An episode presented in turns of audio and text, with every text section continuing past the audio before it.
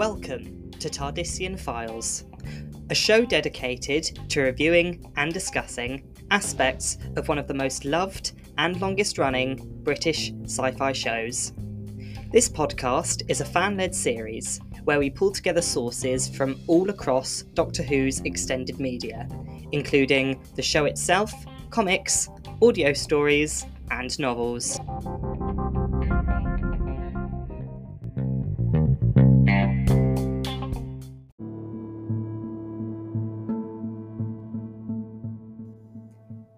Today's episode, we will be discussing the nature of one of Doctor Who's underexplored covert agencies, the Time Agency.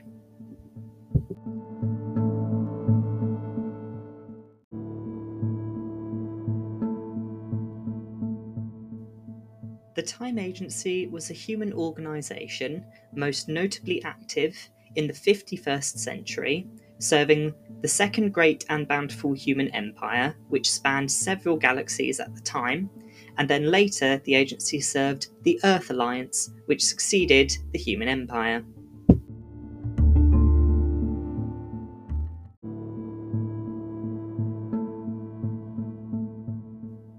There are conflicting accounts of what led to the emergence of the Time Agency. One account from the novel Trading Futures stated that the influence of various beings, such as Magnus Greel, and other temporal phenomena, such as the War in Heaven, led to a mass emergence of time travel across the universe, and thus the need for an authority to police this time travel arose. However, in various accounts, such as The History of the Universe in a Hundred Objects and episodes from the main show, such as The Lodger and The Empty Child, plus some indirect references in Torchwood, indicated that the Time Agency sprung up to fill the power vacuum left after Gallifrey's disappearance and apparent destruction following the last Great Time War. In either case, the Time Agency was set up officially after the human empire emerged victorious from a power struggle for authority over time travel with other races such as the Sontarans, the Cybermen, and the Yunon. There are again some conflicting accounts as to whether it emerged during the 42nd century or after this time period. However, the Time Agency supposedly had time treaties with other eras that came before the 42nd century, and they were confirmed to be active by the 49th. Ultimately, in the post Time War universe, as explained by the 11th Doctor in The Lodger, the Time Lords had left a power vacuum, causing time travel to emerge across the galaxy at different points in time throughout the period between the 42nd and 51st centuries. This was shown to have caused a power struggle between the Earth empires and other races, and likely in response to the viable threat time travel posed to the Earth Empire's history and their influence throughout the universe, the Time Agency was set up, running from an unspecified point between the 42nd and 49th centuries, and eventually coming to an end in the early 52nd century, as shown in the audio Shattered Hourglass. Additionally, the 52nd century is the most likely point in time when the agency shut down, as River Song was able to purchase a vortex manipulator from the Maldovarium in the 52nd century in 5125 AD, so it's fair to assume that the agency was defunct at this point in order to allow a former time agent to pawn off their old vortex manipulator.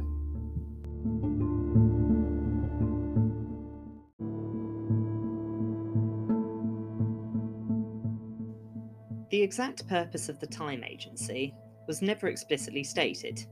However, various sources from the Time War audio stories, and some indirect references during the episode Father's Day, made it clear that time itself had been thoroughly damaged by the Time War, causing the effects of time travel on the timeline to be much more unstable and dangerous, leading to various temporal anomalies such as time fissures, time loops, and mm-hmm. paradoxes of various sizes and threat level to be more prevalent across time outside of the time lock field which contains the history of the Time War.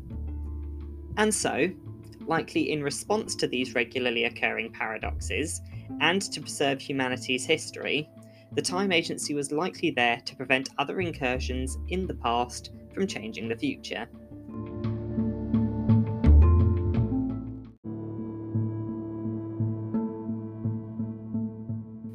Indeed, the Time Agency followed a very similar code of conduct to the Time Lord's Celestial Intervention Agency to, and I quote, change without interfering, to leave effect with no evidence of cause.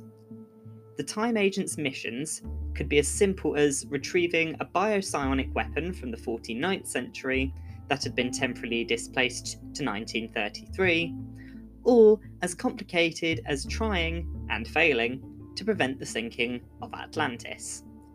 Ultimately, wherever and whenever there was a threat to humanity's history, the Time Agency was there to ensure that events played out as they had before.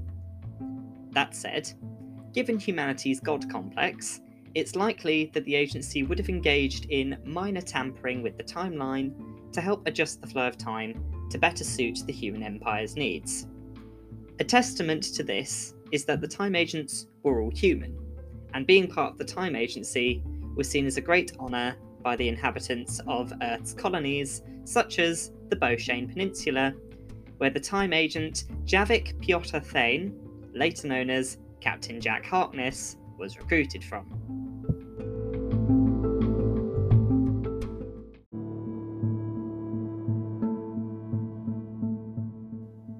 In the early days of the agency, they used time capsules to travel through time, which were succeeded later by the more famous wrist worn vortex manipulators, such as the ones worn by Captain John Hart and Jack Harkness.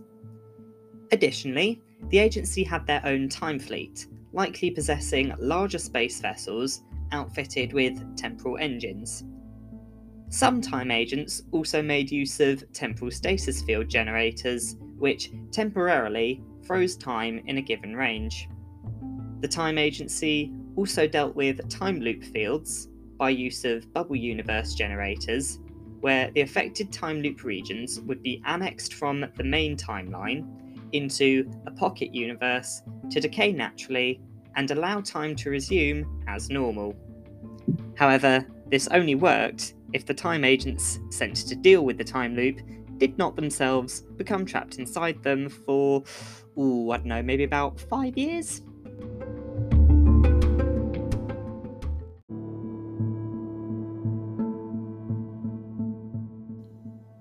Time agents would often use era appropriate weapons, but were also equipped with proton blasters, alongside whatever they may have had acquired during their travels.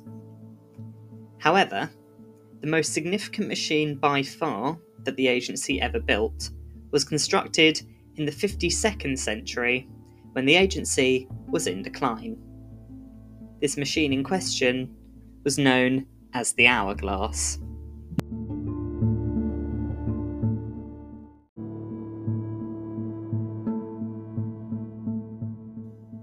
Eventually, all great organisations fall into decline.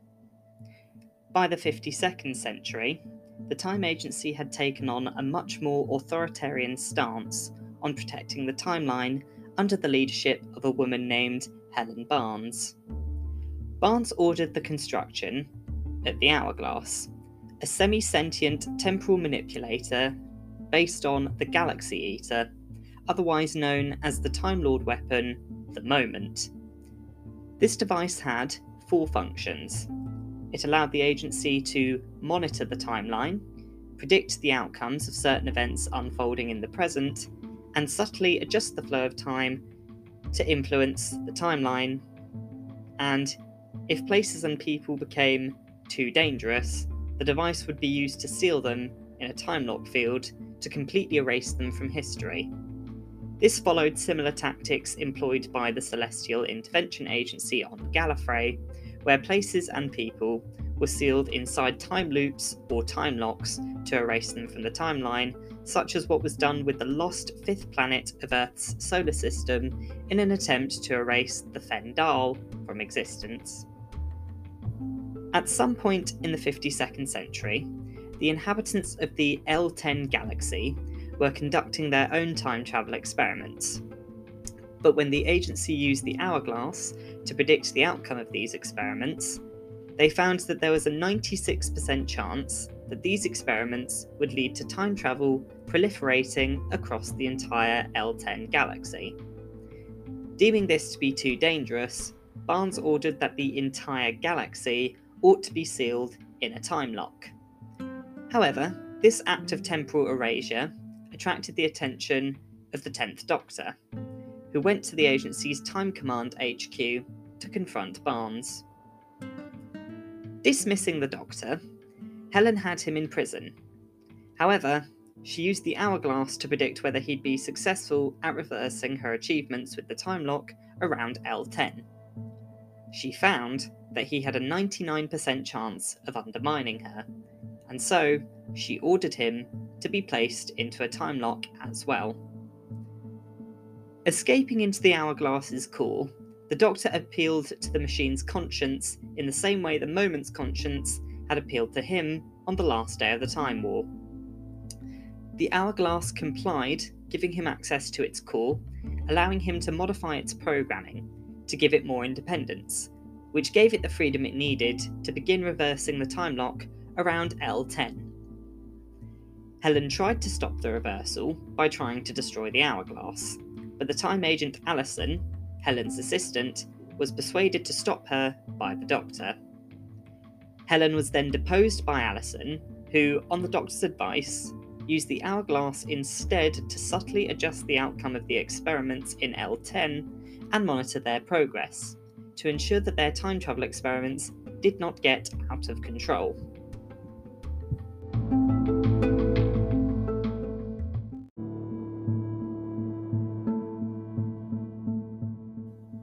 Helen Barnes' premiership as leader of the Time Agency was likely the last nail in the coffin for the agency in the 52nd century. Though there are no accounts as to why the agency was shut down, we know from John Hart in Kiss Kiss Bang Bang that there were only six active agents, excluding the retired Jack Harkness, when the agency finally fell apart. Time Agent's technology suddenly became much sought after on the galactic black market, such as places like the Maldovarium.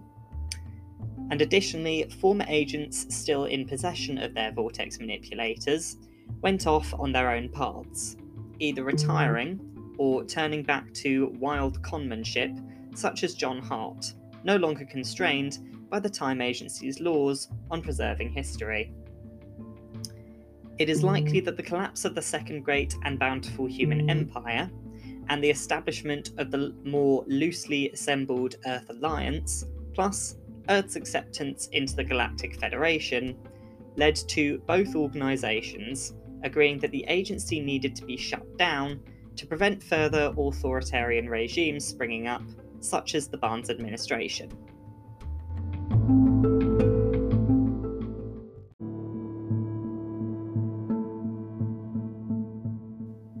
However, was it really just a natural disillusion of a declining agency? Or was it the work of someone far more influential?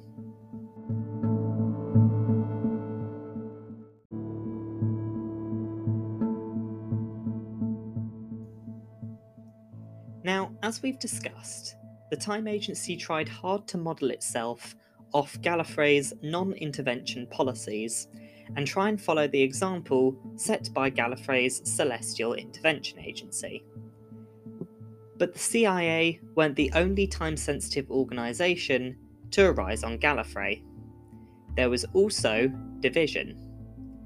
Division was, in many ways, the opposite of the Celestial Intervention Agency, as its primary function was to interfere with history and alter events across the universe at the behest of Tecteun, whereas the Celestial Intervention Agency's primary function was to interfere with history to ensure that events played out unaltered to protect Gallifrey from potential threats posed by time travel, and this was done at the behest of Rassilon.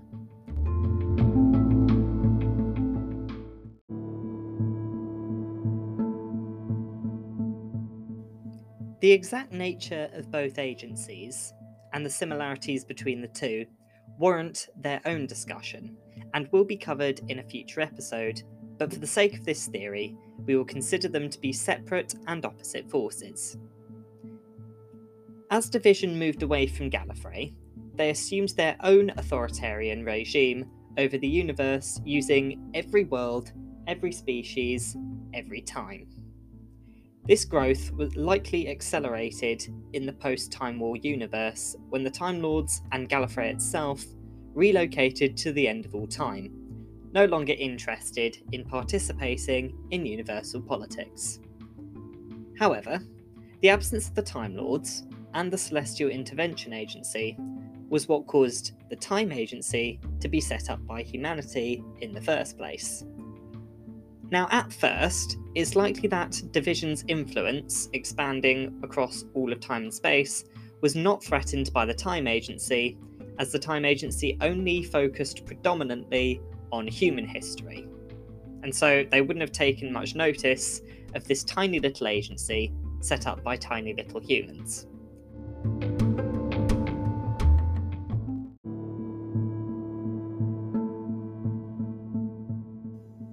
However, during Helen Barnes' leadership, where her trigger happy attitude led to entire galaxies being erased, it is possible that the Time Agency had begun to tread on Division's toes far more than the agency would have liked.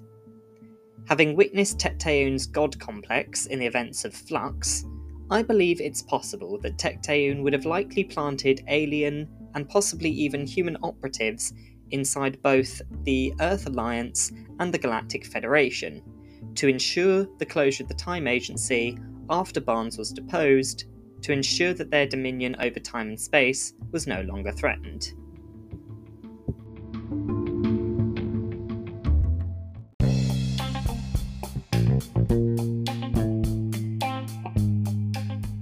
If you enjoyed today's scenario, please leave a like and tell your friends. You can check out some of our other material either on Spotify or Google Podcasts. You can also follow our Instagram page at Tardisian Files Podcasts for regular updates and news about upcoming content. As always, join us next time on Tardisian Files. See you then, everyone!